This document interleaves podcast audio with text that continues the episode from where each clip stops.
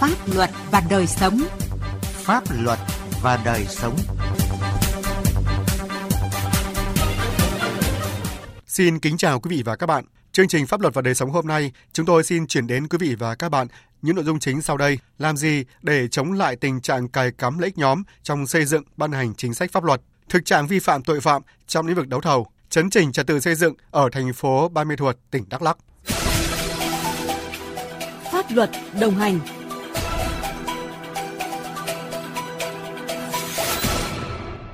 Thưa quý vị và các bạn, trong những năm qua, công tác xây dựng pháp luật và tổ chức thi hành pháp luật ở nước ta vẫn còn tình trạng cài cắm lợi ích nhóm, làm cho hệ thống pháp luật chưa đồng bộ và gây khó khăn cho quá trình thực hiện trong thực tế. Mời quý vị cùng tìm hiểu thực trạng này và những giải pháp hạn chế cài cắm lợi ích nhóm trong xây dựng pháp luật qua cuộc trao đổi giữa phóng viên Đài Tiếng Nói Việt Nam với Thiếu tướng Nguyễn Mai Bộ, nguyên Ủy viên Thường trực Ủy ban Quốc phòng và An ninh của Quốc hội. Thưa Thiếu tướng Nguyễn Mai Bộ, trong ờ, xây dựng, ban hành các cái văn bản, ờ, nhóm lợi ích có thể xuất hiện trong tất cả các cái công đoạn, các khâu có lợi cho các địa phương đơn vị và quên đi hoặc là bất chấp lợi ích của cộng đồng. Ờ, với việc cài cắm lợi ích nhóm trong xây dựng pháp luật như vậy thì sẽ gây ra những cái hệ lụy tiêu cực gì cho xã hội thưa ông ạ? Trước hết thì có thể nói về cái hoạt động xây dựng pháp luật ấy, thì cái nguyên tắc xây dựng luật nó đã bị xâm hại, nó tạo ra những cái văn bản pháp luật là trồng chéo mâu thuẫn và từ cái trồng chéo mâu thuẫn đấy, nó cản trở cái sự phát triển lành mạnh của nền kinh tế. Nó nó tạo ra những cái trục lợi về mặt chính sách. Và như vậy là cái tham nhũng từ chính sách nó đã biến thành là tham nhũng kinh tế, tham nhũng tiền tài. Câu chuyện tiếp theo nữa là cái chức năng quản lý nhà nước của các bộ ngành đã đã đã có sự xung đột và nó là cái cơ chế để cho một số cái bộ ngành trục lợi chính sách đấy để thực hiện biến chính sách thành cái lợi ích, kể cả lợi ích vật chất lẫn lợi ích chính trị của cái bộ ngành mình. À, ngoài những hệ lụy tiêu cực như là ông vừa cho biết thì có một điều rất là nguy hiểm nữa, đó là lợi ích nhóm tấn công vào đội ngũ cán bộ đảng viên thông qua các hành động hối lộ rồi là quà biếu, quà tặng, làm cho một bộ phận cán bộ đảng viên mất đi vai trò tiên phong, à, gương mẫu, à, giảm sút ý chí chiến đấu và trở thành à, kẻ đồng lõa làm trái với nguyên tắc đường lối của Đảng, chính sách pháp luật của nhà nước. À, thưa thiếu tướng Nguyễn Mai Bộ, ông có bình luận gì thêm về điều này ạ? Những người mà manh nha để tạo nên xây dựng cái lợi ích nhóm đấy vốn dĩ họ đã phá vỡ nguyên tắc, họ đã không vì dân vì nước để mà tạo ra cái đó. Sau đó mới từ cái ý tưởng chính sách đấy, nó mới thông qua cái khâu soạn thảo, văn bản, rồi là thẩm tra, thẩm định. Và đến lúc thảo luận thông qua nó thì với những cái gọi đến bây giờ mọi người cứ nói là cái chuyện gọi là vận động hành lang. Nhưng tôi nói thật, đi kèm theo cái đó là quả biếu từ cái vi phạm này nó dẫn tới cái vi phạm khác Rõ ràng là lợi ích nhóm thì bản chất là hành vi tham nhũng và luôn có mối quan hệ chặt chẽ với tham nhũng. Mối quan hệ này thì được hình thành bởi ờ, sự cấu kết giữa ờ, những người có quyền lực trong hệ thống chính trị với những cá nhân à, hay là doanh nghiệp hay là một nhóm người bên ngoài à, nhằm tạo ra các cái quyết định hoặc là à, tìm cách tác động vào chính sách để mà đạt được lợi ích riêng của nhóm họ. À, trên thực tế thì ờ, những cái biểu hiện này rất là tinh vi. Vậy thì theo thiếu tướng Nguyễn Mai Bộ, làm sao có thể nhận diện được chúng thưa ông ạ? Tôi thì cho rằng là vấn đề nhận diện này thì là nó là cái không khó. Cái khó hiện nay đó là cái việc tổ chức nhận diện hành vi này một cách công tâm khách quan. Cho nên cái câu chuyện phản biện độc lập và con người có tính độc lập để mà phản biện và cái việc tổ chức để những người độc lập này ừ, thực hiện cái việc phản biện này nó có ý nghĩa rất lớn. Trong cái chuyện mà pháp luật vâng so với thực tiễn ấy, thì tôi khẳng định là ngoài cái cái cái nguyên nhân xuất phát từ lợi ích nhóm thì nó còn có một cái nguyên nhân nữa đó là cái câu chuyện là nó còn xuất phát từ năng lực thực tiễn của cái người thực hiện chức năng thiết kế chính sách. Vậy thì theo ông cần có những cái giải pháp nào để có thể khắc phục hiệu quả cái thực tế này?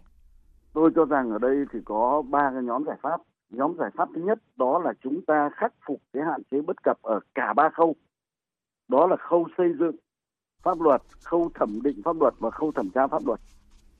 Cái nhóm giải pháp thứ hai đó là chúng ta xử lý trách nhiệm của người đứng đầu. Giải pháp thứ ba đó là chúng ta chọn người làm công tác xây dựng pháp luật. Có có hai cái yêu cầu. Một là về kiến thức pháp luật. Hai là anh phải có bản lĩnh trong việc thẩm định và thẩm định tức là phản biện và anh thiết kế chính sách Mới đây, Đảng đoàn Quốc hội cũng đã thành lập ban soạn thảo nhằm xây dựng dự thảo quy định của Bộ Chính trị về kiểm soát quyền lực, phòng chống lợi ích nhóm tham nhũng tiêu cực trong xây dựng pháp luật. Vậy theo Thiếu tướng, với việc ban hành một quy định của Bộ Chính trị như vậy thì sẽ tác động như thế nào đối với việc chống lợi ích nhóm trong xây dựng pháp luật thưa ông? Nếu xây dựng được một cái quy định về cái việc đó thì sẽ là một công cụ hữu hiệu trong việc đánh giá lợi ích nhóm và trong hoạt động xây dựng pháp luật và qua đó cũng sẽ là một cái hàng rào để ngăn cản cái hoạt động lợi ích nhóm trục lợi trong hoạt động xây dựng luật thì tôi rất kỳ vọng một cái văn bản này. Và theo quan điểm của ông thì quy định của Bộ Chính trị nên cần tập trung vào những nội dung cụ thể như thế nào ạ? Nội dung của cái quy định này cần tập trung vào ba nhóm. Nhóm thứ nhất quy định để ngăn chặn những cái nội dung được đề cập trong mỗi dự thảo luật để tránh lợi ích nhóm.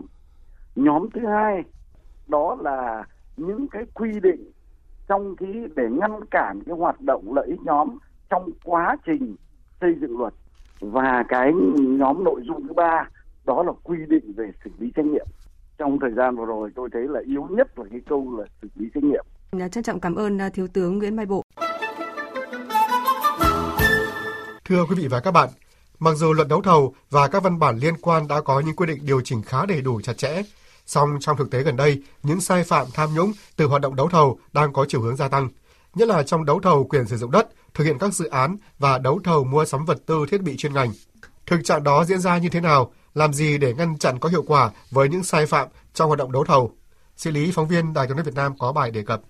Những vụ án tham nhũng thông qua hoạt động đấu thầu hay chỉ định thầu diễn ra trong thời gian qua như các vụ án sai phạm trong đấu thầu đất đai của lãnh đạo Thành phố Hồ Chí Minh, đấu thầu thực hiện các dự án thuộc Tổng công ty Dầu khí Việt Nam, vụ án thiệt hại hơn 41 tỷ đồng do nguyên Chủ tịch Ủy ban nhân dân thành phố Hà Nội Nguyễn Đức Trung cùng một số bị can gây ra trong 3 vụ án có liên quan đến sai phạm trong đấu thầu, đến hàng loạt vụ án mua sắm thiết bị vật tư y tế, giáo dục bị khởi tố điều tra và xét xử gần đây.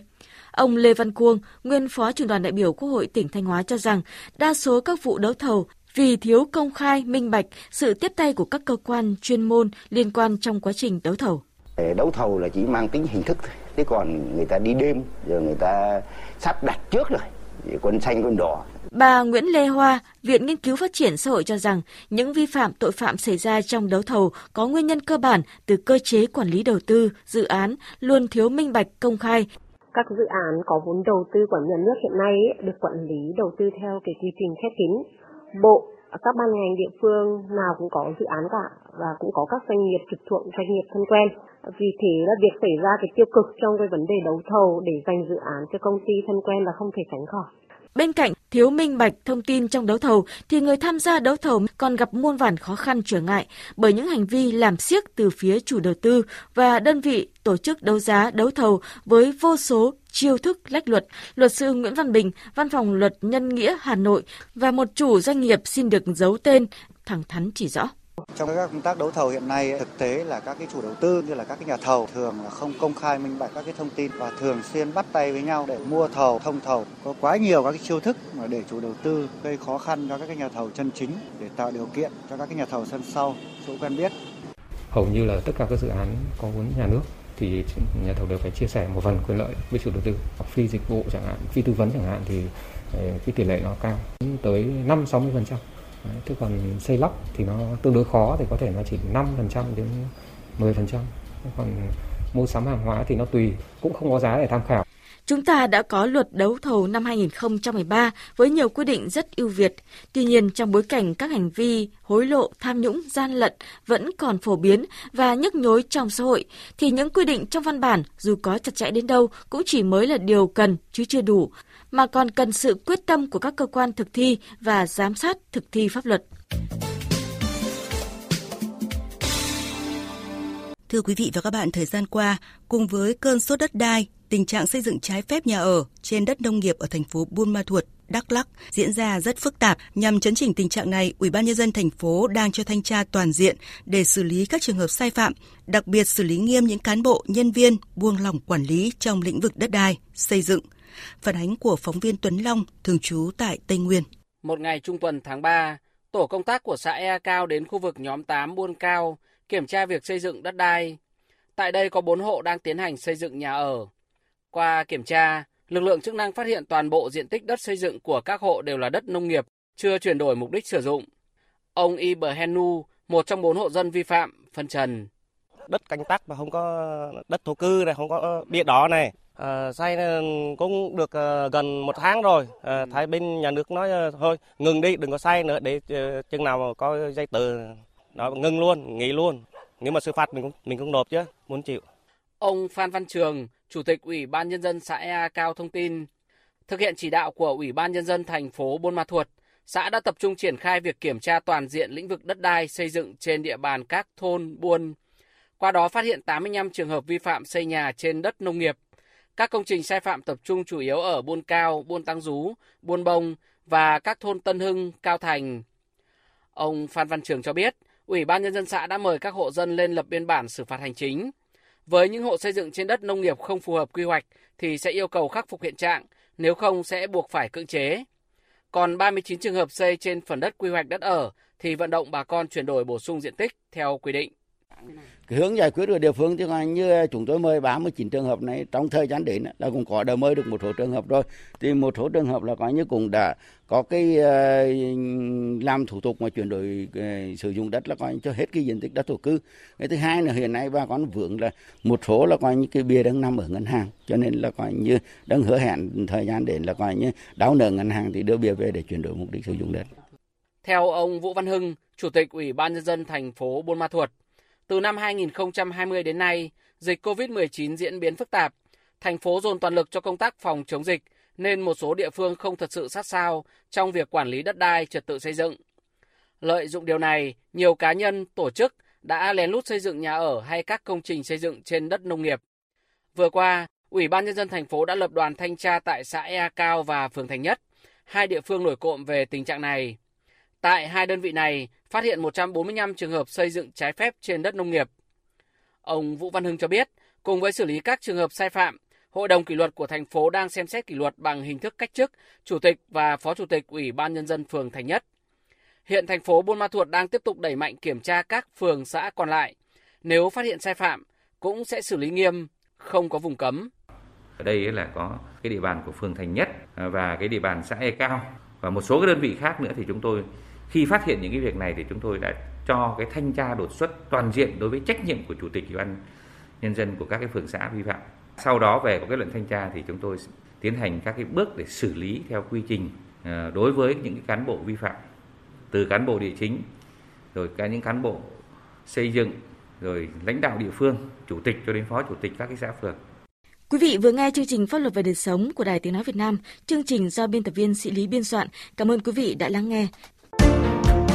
Thưa chị, chị có thể cho biết đối tượng nào sẽ được trợ giúp pháp lý? Vâng, theo quy định của Luật trợ giúp pháp lý năm 2017 thì đối tượng được trợ giúp pháp lý miễn phí bao gồm người có công với cách mạng, người thuộc hộ nghèo, trẻ em, người dân tộc thiểu số cư trú ở vùng có điều kiện kinh tế xã hội đặc biệt khó khăn, người bị buộc tội từ đủ 16 tuổi đến dưới 18 tuổi, người bị buộc tội thuộc hộ cận nghèo và một số nhóm người có khó khăn về tài chính gồm có cha đẻ, mẹ đẻ, vợ, chồng, con của liệt sĩ và người có công nuôi dưỡng khi liệt sĩ còn nhỏ, người nhiễm chất độc da cam, người cao tuổi, người khuyết tật, người từ đủ 16 tuổi đến dưới 18 tuổi là bị hại trong vụ án hình sự, nạn nhân trong vụ việc bạo lực gia đình, nạn nhân của hành vi mua bán người theo quy định của luật phòng chống mua bán người, người nhiễm HIV. Vậy thì người được trợ giúp pháp lý có phải trả tiền không thưa chị? Nếu họ là người được trợ giúp pháp lý thì sẽ được trợ giúp pháp lý mà không phải trả tiền, lợi ích vật chất hoặc lợi ích khác. Vậy chị có thể cho biết là làm cách nào để liên hệ với Trung tâm trợ giúp pháp lý nhà nước? Anh hãy tìm địa chỉ liên hệ và số điện thoại của Trung tâm trợ giúp pháp lý nhà nước theo những cách sau đây. Thứ nhất là truy cập danh sách tổ chức thực hiện trợ giúp pháp lý, người thực hiện trợ giúp pháp lý trên cổng thông tin điện tử Bộ Tư pháp hoặc trang thông tin trợ giúp pháp lý hoặc trang thông tin điện tử của Sở Tư pháp tỉnh thành phố. Thứ hai là gọi về Cục trợ giúp pháp lý Bộ Tư pháp theo số điện thoại 0246 273 9641 để được hướng dẫn cụ thể. À, vâng, cảm ơn chị.